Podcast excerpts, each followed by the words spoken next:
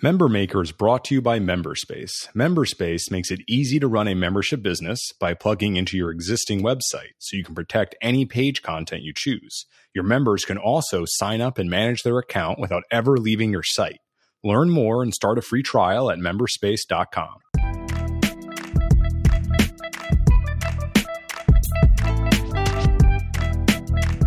Welcome to Member Maker, a podcast about how to build a sustainable membership business. I'm your host, Ward Sandler, the co founder of Memberspace. Today I'll be chatting with Jody Clark, founder of The Empowered Educator, about what inspired her to start helping early childhood educators, how she uses member feedback to build a content plan, and how changing her business name helped her attract a larger and more targeted audience. Hey, Jody, thanks for joining me. Thank you. Well, thanks for having me. It's great to be here. Yeah, yeah, welcome. So, why don't we start off with you telling everybody what is your business and who do you help? So, my business is the Empowered Educator, and I've had a blog oh for about five or six years now. So that's how I first started, and now I have a membership site. It's sort of evolved, and um, I call that the Empowered Educator Member Hub. And I help early childhood educators around the world because there's a lot of similarities in our profession and uh, not a whole lot of support. There's quite a bit of support out there for primary teaching and uh, high school teaching, but early childhood mainly encompasses things like preschools, kindergarten, pre K, home childcare. There's lots of different names around the world, but basically anyone that's working in the field of uh, early childhood, early learning, education, and I provide, they're very, it's a very time poor profession. It has a high, low retention rate, I should say. There's a lot of turnover in staff because of the level of paperwork involved. And uh, it's, it's a difficult job, but you do it because you love it. so I try to make their job a little bit easier because I've been there, done that. I've worked in early childhood for 30 years. So that's showing my age there, but I um, just try and make things a bit easier with things I've learnt over the years. So I give uh, trainings, I do webinars, I do templates and little fact sheets and checklists and lots of things like that. But the, the basic overarching purpose is that I make teachers' lives a little bit simpler so they can spend more time with the children in their care and less time stuck at a desk or on their weekends, you know, writing and, and meeting all the paperwork requirements. So that's where I'm basically at at the moment. Excellent. And is this for early childhood educators around the world or specific countries? Yes, I'm based in Australia. So I originally had an audience from America, mainly America, UK, Canada and Australia when I first started because I was already blogging and had been blogging for quite a while, but in, in terms of early childhood. But then I narrowed down my niche quite a lot and I sort of went from including parents to more just including the early childhood educators.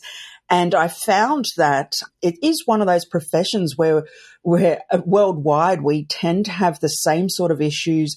Regulations vary across the countries and, you know, we have different names and, and different roles, but overall, there's a lot of the same pain points, a lot of the same things that come up over and over. So I would say my highest audience at the moment, the biggest audience is, of course, Australia, because I know those regulations best and that sort of thing. But it's definitely worldwide. And we have a really, really strong community. They call themselves Empowered Eds. So yeah, they're really, they're really supportive of each other.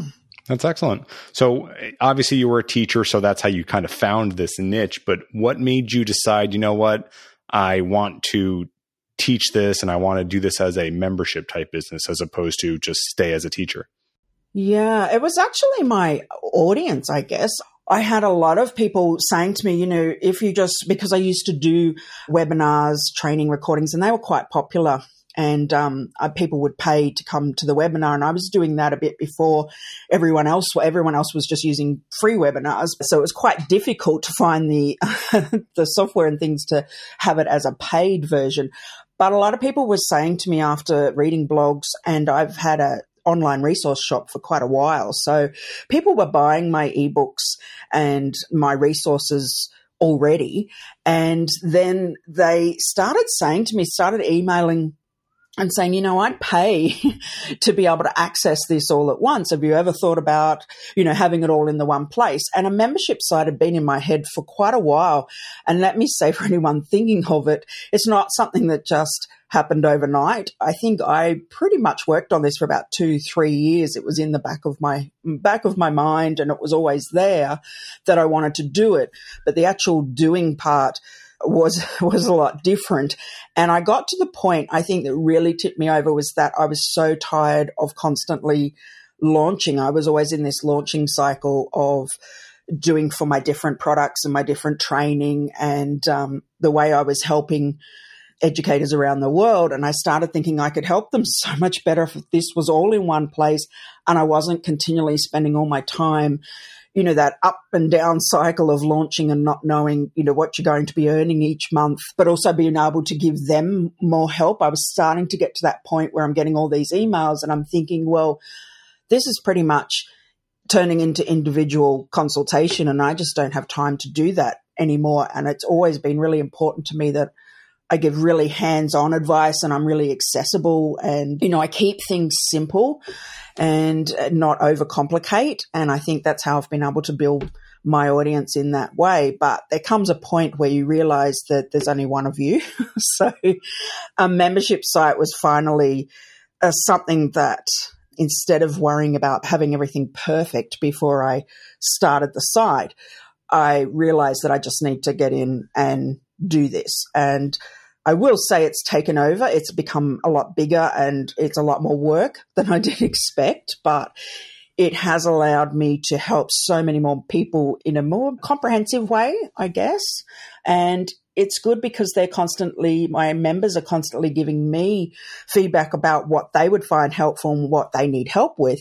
And then I go away and create those things and put them into my member hub but down the track, I still do add things to my resource shop. So those that aren't members can still access things. Yeah, no, that all makes a lot of sense. Uh, but let me just back up for a second here. So it sounds like you started with doing webinars, but even before that, what made you even decide, you know what, I want to do webinars or I even want to charge people for this? Like you went from being a teacher to doing that, or were the webinars happening while you were still a full time teacher? Oh, no. Uh, I actually got out of early childhood for a few years and um, went into family and community services, but then we had twins and I had to take some time off work. And at that point, I decided I wanted to go back to early childhood, but I wanted to do it as my own business. So I did what we call here in Australia family daycare.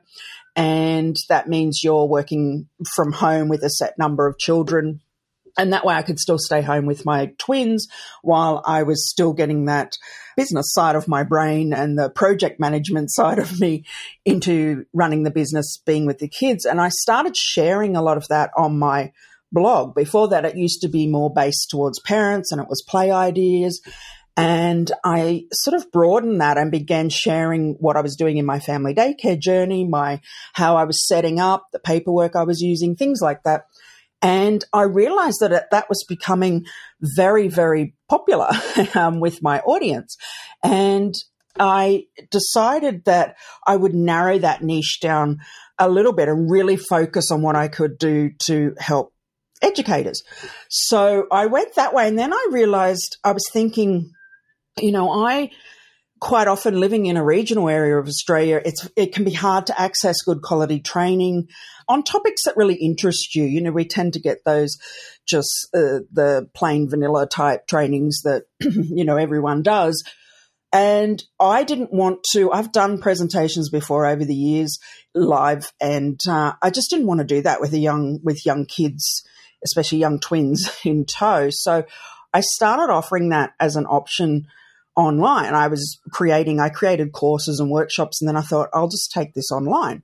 So I started doing it that way, and, and I was just amazed at how popular that was because early childhood educators tend to not have a lot of time to do training. So if you can sit at home, you know, after hours and you can sit there with your cuppa or your glass of wine or whatever and you know, have that hour to yourself without having to be sitting there at work, it sort of really opened it up. And when I started it, not many in in our profession in teaching that sort of area. America was, but Australia and, and most of my audience were very new to webinars. So I didn't actually even call them webinars. I called them online training or I called them workshops. Now people know what webinars are, but back then they weren't. So that's how that originally started. And I, and I put those recordings of the live workshops and webinars into my resource, my online resource shop, and I would sell them as recordings, and they did really, really well. So, presenting is something I really like doing, and I can connect. I've been told I can connect with educators really well in that way because I just talk about my own experiences and things that would be helpful for them. So that's how the whole webinar sort of thing evolved. Eventually, I got to the point where I had to decide, am I going to keep doing family daycare or am I going to run this as an online business? Because the blogging, uh, you know, I was doing that at at night after a full day's work and, you know, big going into two in the morning and doing the trainings and things on the weekends. And it got to the point where I thought I can help people more by doing this and my family more by doing everything online. So I had to make a really big decision to turn off that, you know, set pay coming in each week, which I found really difficult and go to that self-employed model where you didn't quite know what income was coming in. So eventually that did lead to wanting to have a recurring income with the membership side. Yeah, I mean, that leap that you spoke of, that is something that everyone has to face at some point. It's very rare that someone starts a membership business or, or a side hustle of some kind and it's just perfect yeah. and you have the exact amount of money you were making before and then you can just quit. Exactly. Right that's that's only in the movies and uh, television shows uh, in real life. You got to save up money and then take take a risk uh, is really what it comes down to. Yeah. And it was a risk but if you don't do it, it you do get to that point of do i do it or not? And if you don't you're never going to know so. Yeah and I like how you focused on what you like doing, which is presentations and webinars, even if it was a little early for the time period, it sounds like. Yeah. Still sounds like you were focused on, okay, I like doing this. I'm good at this. This is what people were asking me for. So you really leaned into what kind of feedback you were getting, which is brilliant. But uh, a question to you, you kept mentioning your audience when you were a teacher and then you left and then you uh, were having a family and then you got back to start your own business how did you build up that initial audience to get people to even know about you? Uh, I think it was mainly it was just consistent uh, blogging. And I keep going back then. It's only six years, five, six years ago, but I connected with a really good group of other mums and bloggers. We call it the Australian Kid Blogger Network because we all blogged around kids' activities and things like that. And we did a lot of sharing um, blog posts. Facebook was a really big thing to build your Facebook page. So I started with that and uh, lots of comments on other people's blogs and, you know, connecting with other people in your community so you could share things around. But I guess it was just, it, you know, I could say it was organic, but it was a lot of hard work. It was a lot of social media. Pinterest is one of my biggest and remains. I sort of got in, into Pinterest right at the beginning or close to the beginning when you were still having to be invited and had to apply to get into Pinterest. And that is still my, it's my number two refer of traffic after organic Google searching now. So focusing on that, focusing on a Facebook page, having a business page, sharing, cons- consistently sharing just blog posts every time we put them out and really networking within the community. And then I also started going on to other Facebook pages that were early childhood focused. Now we have when they brought in groups, that was really great because you can pop into one of your, you know, professions groups and you've got a whole lot of people there and you can easily just jump in and say, Oh, yes, you know, have you thought about using this? And I've got this, but it also helps you to see what they're, you know, worried about at the moment or what they want more information on. And then I'd go away and do some research and write a blog post on that.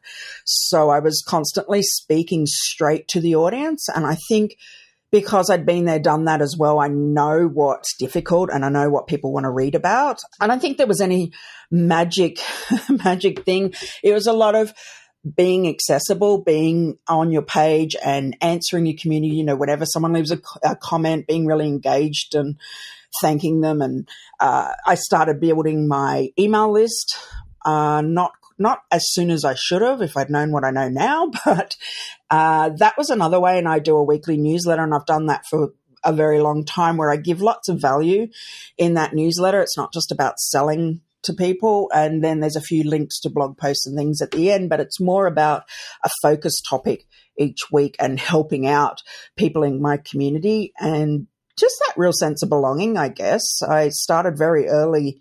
I did have a name change. I was Mummy Musings and Mayhem because I was parent based. Once I changed over to the Empowered Educator, I found that really helped bring a bigger audience in in that way because it was very focused and they knew exactly what the name sort of spoke to them then rather than just being a mummy parenting sort of blog. Yeah, I like your tip there at the end about the the name change because it's much more clear what you are, right? Yes. If someone has never heard of you and doesn't have a lot of context, they can kind of get it right away. Whereas a more cute name might sound nice when you're writing down ideas, but when it comes yeah. to someone else's perspective who doesn't have the context, is in a rush, etc., you know being cute with a name isn't isn't necessarily a good idea you know no and it's fine when i was more aiming my audience was mums and just kids activities and things like that there was nothing wrong with that but it didn't speak once i decided to narrow down it didn't speak to my audience. And i in fact had quite a few educators directors and leaders and, and coordinators saying to me, I'd like to pass your stuff on to, I really enjoy your work and I like your work, but it just it's not professional for me to pass on something from mummy musings and mayhem. So and i perfectly understood that. It didn't sound professional. It wasn't something that they could you know print off and say oh you have a look at this person knows what they're talking about. So yeah the the cute name think about your name um, it does it, it's not an easy process. That was also a really a lot of brainstorming and a lot of, you know, I was this person. Now I've got to change over to this. I had to change branding and all that sort of thing, but it was definitely worth it. Right. So, do you have any challenges that you've kind of overcome? And, and by that, I mean, is there anything you've tried, like a strategy or marketing or a price change or whatever, that didn't quite work out that you'd like to share? I don't think there's anything particularly that stood out that hasn't quite worked, apart from the fact that for me, in terms of the membership, the open and close launch model hasn't, it, it works in terms of bringing people in, but for me, in my headspace, it doesn't work as well because I find I'm really stressed. It's a lot of work beforehand, and I have to put a whole lot of other things to the side. And I find that really frustrating. Even though it, it works in terms of getting people in, you know, in a big group, I mean, rather than an evergreen type, always open cart. I just find it hard to connect with new people coming in and new members when you've got so many people coming in at once and you're stressed in yourself and there's all this open close, you know, and dates and things like that. So I found that strategy in terms of the membership didn't work as well I guess for me, because I sort of halfway through, I'd had enough, you know, halfway through the year, I'd be like, oh, I can't do this again. And that probably let me down in some ways. Okay. So, Jody, what is your pricing? Because I forgot to ask that earlier, actually. What, what, do you actually charge to become a member? So, I have a monthly and an annual rate. So, monthly is $39 a month, and then it's slightly discounted as an annual rate, which is 397 And that's actually quite a high tier for the teaching arena. I did a fair bit of research and, uh, Uh, I'm pleasantly surprised by how many people were willing to pay that $39. And I felt it was really, I couldn't go too much lower because I put so much into the member hub. I mean, there's not only webinars and recorded webinars and training and live webinars, there's also pages and pages of resources because I already had a lot of things from my resource shop that I've sold over the years, and I'm constantly creating new content that goes in there each month as well. So I already had quite a base to put in to Member Hub to start with, and then I've added extras on each month as well. So it's more people will pay monthly, obviously, than the annual rate, but that does go quite well too, and it speaks more to the higher tier larger childcare centres and things like that rather than the family daycare educators who are working on their own and, uh, you know, perhaps can't outlay, you know, a, a large amount at one time. So it's working quite well. Right. Okay. So, in closing here, what are some, you know, one or two or, or, a handful of resources you might recommend for folks who are trying to build a membership business specifically? I think I my biggest resource for membership would have to be the membership guys blog and podcast and uh, they've been really helpful i've also had i'd encourage people to have some sort of when they can a business coach who i use melanie miller is my business coach from profitlovers.com but just listening to a lot of podcasts like this and getting ideas from other people doing it can be really, really helpful. I found that I just like to jot down some ideas here and there. Podcasts like Amy Porterfield, you know, the more ideas you can have and listening to your audience as well is a really good thing. Pop into the Facebook groups and, you know, get into the search bars and, and type things like, how can I do this? Or how I'm having trouble with this. Help me with this. And that will bring you up up lots and lots of different topics and, and things and jump in there. Don't be afraid to jump in and, and talk to people. You don't have to be selling something, but it will really help you get an idea of what your core audience is looking for and how you can jump off from there and what, what, how that might work with what you want to offer. So lots of reading, lots of, uh, courses, lots of listening to how other people do things, just like this podcast here today is doing. Sounds great. And uh, what's the best way for people to learn more about you and your business? Uh, the best way is to pop over to theempowerededucatoronline.com and you can also find me at The Empowered Educator across Facebook and Pinterest as well. Great. Well, it was awesome talking to Jody. I appreciate it. Thank you. It was great to be here. If you enjoyed this episode, please leave us a review. There's a direct link in the show notes. We really appreciate it. Member Maker is brought to you by Memberspace. Memberspace makes it easy to run a membership business by plugging into your existing website so you can protect any page content you choose. Your members can also sign up and manage their account without ever leaving your site. Learn more and start a free trial at memberspace.com.